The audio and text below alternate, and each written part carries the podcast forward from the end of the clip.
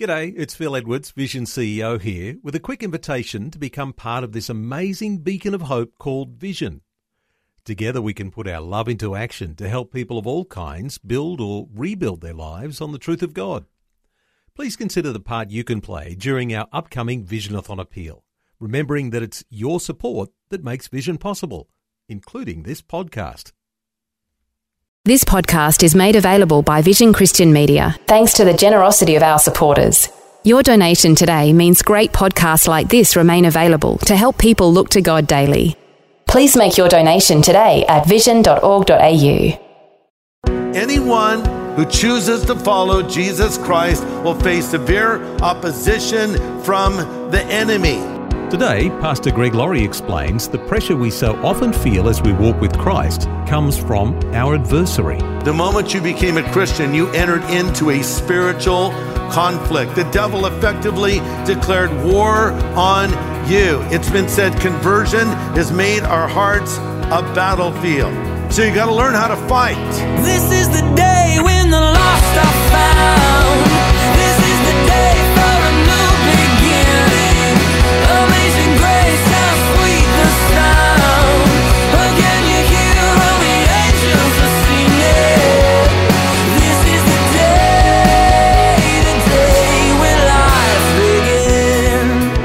evangelist Billy Sunday said, Temptation is the devil looking through the keyhole. Yielding is opening the door and inviting him in. How many of us have our fingerprints on the doorknob and then wonder why we fell to the devil's lures? Today, on A New Beginning, Pastor Greg Laurie brings us good insight on the spiritual environment that we're living in. It's a look at the spiritual battle being waged all around us, whether we realise it or not, and how we're all combatants in the fight.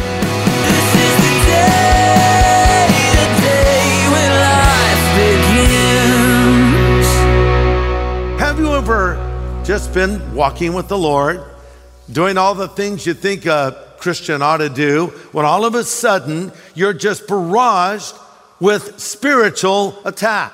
You're getting hit with doubts, you're getting hit with temptations, you're getting hit with all kinds of other problems, and you're wondering, what horrible sin have I committed to bring this upon myself, right? What have I done to deserve such a fate? Uh, what is, what's wrong here? Why is God letting this happen to me? How many of you have ever had that happen? Raise your hand. Right, pretty much everybody. Here's something to consider. It may not be happening because you're doing something wrong. It may be happening because you're doing something right. And you are a threat to the devil. So, this is something we need to be aware of. Listen, like it or not, the moment you became a Christian, you entered into a spiritual conflict. The devil effectively declared war on you. It's been said conversion has made our hearts a battlefield. Anyone who chooses to follow Jesus Christ will face severe opposition from the enemy. And you have a choice in this spiritual battle. You can win or you can lose. You can gain ground or you can lose ground. But you can't just say, look, dude, I'm like a spiritual pacifist, okay? Oh, you're gonna go down, buddy. You're going down. So you gotta learn how to fight. The Christian life is not a playground, it's a battleground. But here's the good news we can win in this war. And here's some more good news we are going to win in the end.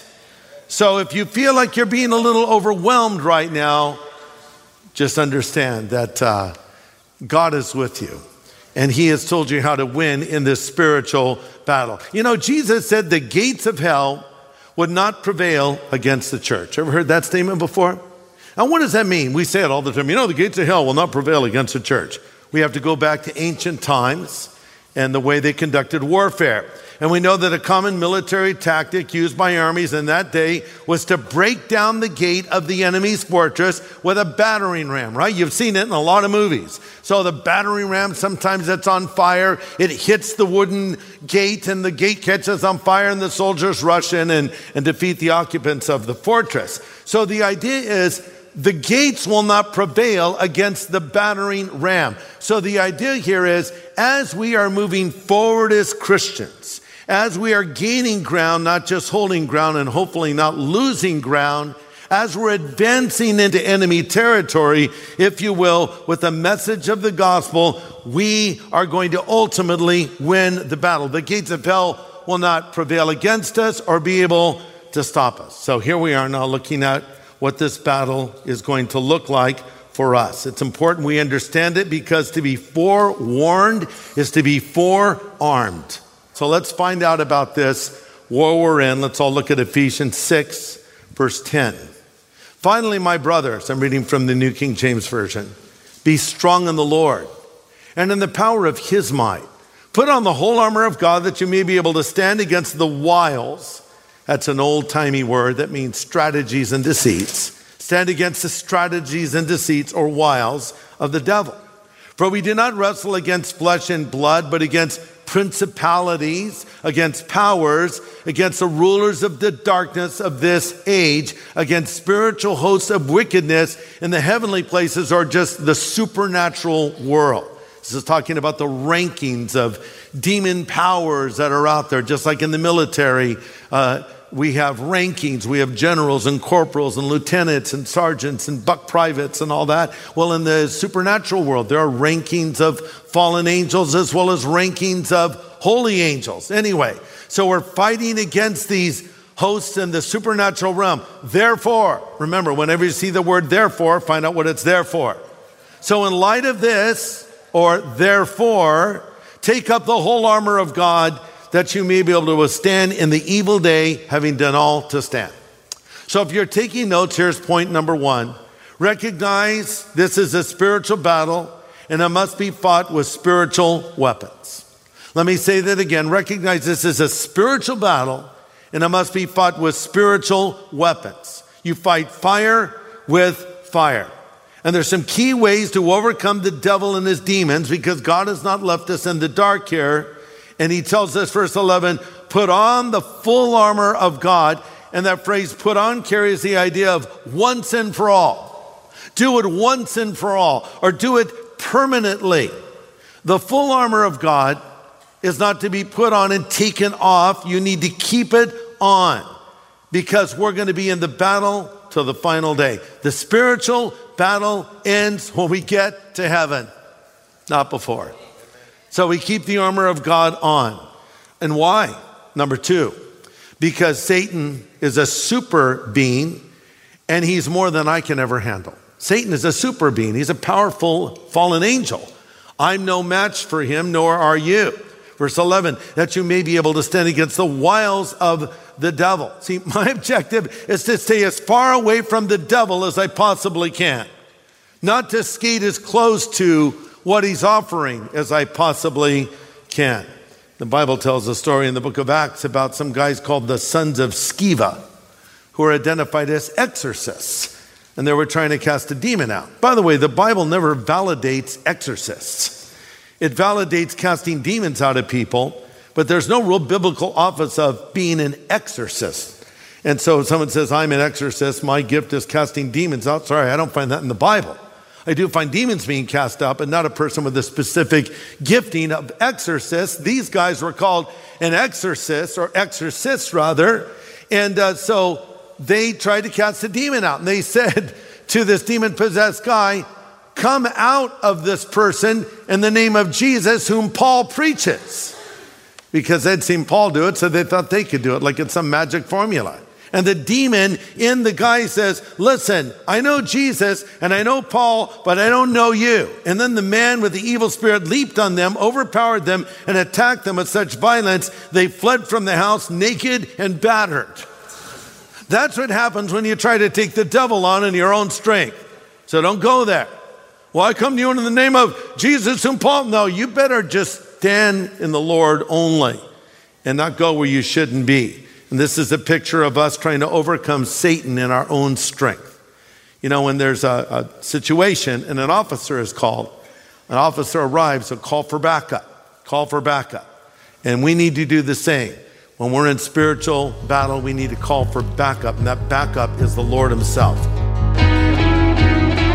Thanks for joining us today. We're hearing from Senior Pastor Greg Laurie from Harvest Christian Fellowship in Riverside, California. And currently on A New Beginning, he's presenting a series called The Afterlife and the Eternal. Today, he's giving us some powerful principles for spiritual battle. Let's continue. Number three, to win in the spiritual battle, I must stand in God's strength, not my own. To win in the spiritual battle, I must stand in God's strength, not my own. Verse 10 Finally, my brothers, be strong in the Lord and in the power of his might. Or literally, strengthen yourself in the Lord. See, what the devil wants to do is get you as far from God as he possibly can. Sort of like our phones. You know, they keep coming out with new versions of every phone out there, every new iPhone, every new Android phone. And they have all these features they add. All I really want is a phone that has enough battery life to get me through the day. Really, that's what I want. How about you? I, I, I don't care about all this other stuff. I don't care what color it is. And I don't care about these extra feet. Just get me through the day because you watch that battery drain and get lower and lower. So you're constantly plugging in, recharging, plugging in, recharging. Okay, the idea is you want to stay permanently plugged in to Christ. And the devil doesn't want you to be plugged into Christ. He wants you disconnected. So here's what you need to do. Start the day with the Lord. When you get up in the morning, don't start the day with social media. Don't start the day checking your emails. Start the day with the Word of God and with prayer, and that will equip you to deal with all that stuff that's going to come your way in your emails and in your texts and from other places. So you need to get your day started in the right way. The devil doesn't want you to do that. He wants you to do anything but that. But that's where we need to start. Stand in the Lord and in the power of His might. Again, I want to keep as much distance between the devil and myself as possible. It comes down to this flee temptation and don't leave a forwarding address. Run from it. Now, Paul breaks down the various pieces of armor. Look at verse 14. Stand therefore, having girded your waist with truth having put on the breastplate of righteousness, having shod your feet with the preparation of the gospel of peace, and above all, taking the shield of faith, with which you'll be able to quench all the fiery darts of the wicked one, and take the helmet of salvation and the sword of the Spirit, which is the word of God. So, six pieces of armor are mentioned. Six pieces. The first three the belt, the breastplate, and the shoes were attached to the body, never to be removed. The second three, the shield, the helmet, and the sword, were for specific purposes and methods of attack. So it starts by saying, gird your waist with truth. Let me just use a more modern uh, translation. Put on the utility belt of truth. Okay. You know how Batman has his utility belt, right? All the cool little things, little bat thing he throws at people. That's how they know it's Batman, right? That little thing he throws. But think about a police officer. They put on that belt on the outside of their uniform. They call it a Sam Browne. And on the Sam Browne, they have a holster for their gun, a place for their cuffs, a place for uh, an asp, possibly, which is a little baton thing they pull out and use. Uh, they might have other little items. They have a little thing to hold a donut. Uh, they have. no, they don't. But um, so they have the utility belt. They put it on. And all their stuff, their flashlight, all the th- things they carry is on that belt. So we put on the utility belt of truth. The Roman soldier had a belt, and on his belt, he had a sheath, which was for the uh, sword, obviously. And also the breastplate was attached to the belt. And, uh, and the belt also pulled his, well, it pulled his little skirt up, okay? Because he, wrote, he wore a toga. A toga is basically just like a skirt. And so it'd be down over his knees. So when he's going into battle, he pulls it up above his knees and he cinches in the belt so it stays above the knees, giving him freedom of movement. Now he pulls his sword out. You got to have the belt on because if someone pulls your belt off, off comes your breastplate, there goes your sword, and your dress just fell to the ground. You're looking stupid, right? So, what does this even mean? Put on the belt of truth. Basically, it's just saying, bottom line, if you're not walking truthfully before God, none of the rest of this really matters.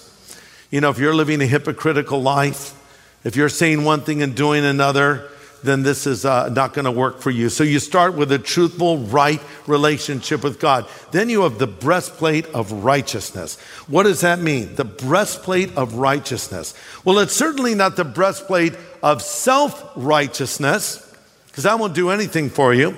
It's a breastplate of God's righteousness. It's not even the breastplate of your personal righteous living. What it is, is a representation of your stand before God. We talked about how we are justified, which means when you become a Christian, God forgive you of all of your sin, and then he puts the righteousness of Christ into your spiritual bank account, so to speak, and you stand positionally right before God. I am a righteous man. You might say, Well, Greg, I saw you drive in here. I don't know about that. I didn't say I always do righteous things. But positionally before God, I am a righteous man. You're a righteous man. You're a righteous woman. So I stand in this special relationship with the Lord. And I bring this up because one of the devil's primary tactics is accusation. You know, he comes up to you, he tempts you uh, to think an impure thought, and then you sort of take it for a test drive and he attacks you. What a hypocrite you are. You're not even a Christian. You don't believe in Jesus. Boom, you know, blows against the breastplate. But this is righteousness where I'm not standing in my good works or what I've done for God.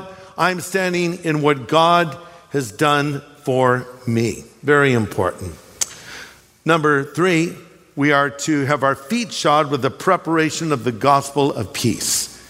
This is the footwear of the soldier. It gave him firm footedness, and mobility on the field of battle. If a Roman soldier wanted to be effective in battle, he had to take care of his feet. One of the common tactics of the enemy of that day would be to take uh, sticks that were sharpened and embed them in the soil. So, as the Roman soldiers are advancing into battle, they step on one of those sharpened sticks that goes to their foot, they're out of commission. They're not going to march one step further. So, you want shoes that support you properly so let's put it all together. The belt of truth speaks of purity, the breastplate of righteousness speaks of integrity. Putting on your gospel shoes or you're having your feet shod of the preparation of the gospel of peace speaks of mobility. And how do I gain ground? Very simple answer by proclaiming the gospel. That's how we advance in the spiritual battle. Romans 10 14 says, How can they call in him unless they believe in him? How can they believe in him unless they've heard about him? And how can they hear about him unless someone tells them? And how will anyone go and tell them unless they're sent? And that is why the scripture said, How beautiful are the feet of messengers who bring good news. So look at your feet for a moment. Look at them. Those feet can be beautiful feet. If you let those feet carry you forward with the message of the gospel.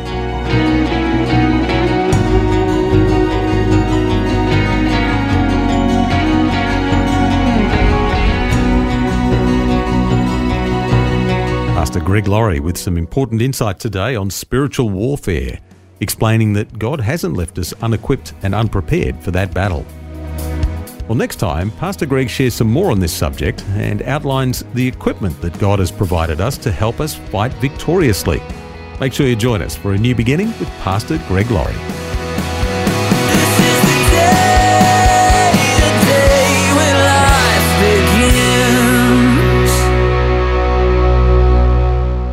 Copy of today's full message, get in touch with Vision Christian Store. It was called How to Fight the Spiritual Battle.